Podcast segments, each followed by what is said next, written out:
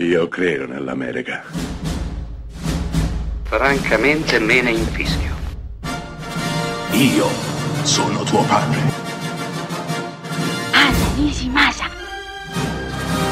Rimetta a posto la candela. Rosa bella.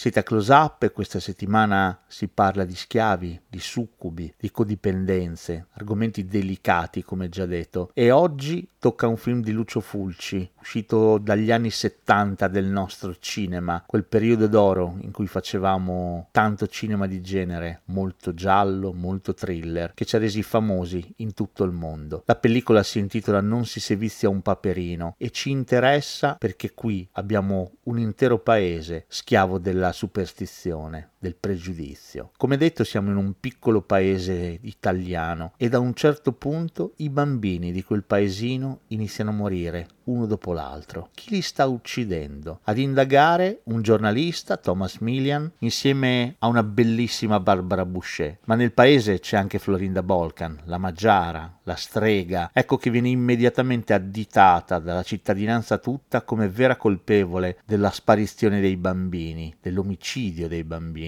e quindi verrà assediata in un cimitero e uccisa, linciata, in una delle sequenze più famose del cinema che contrappone torture e violenze a una splendida canzone di Ornella Vanoni. Ecco che Non si sevizia un paperino racconta un'Italia che fu e contemporaneamente un'Italia che sarà, l'Italia delle superstizioni, l'Italia ancora legata alle vecchie credenze popolari, ma contemporaneamente racconta l'Italia che verrà, l'Italia delle superstrade in cui macchine cariche di oggetti e di famiglie sfrecciano verso la vacanza, verso il domani degli anni Ottanta e verso un effimero non pensare che non risolve i problemi, ma li nasconde sotto un tappeto.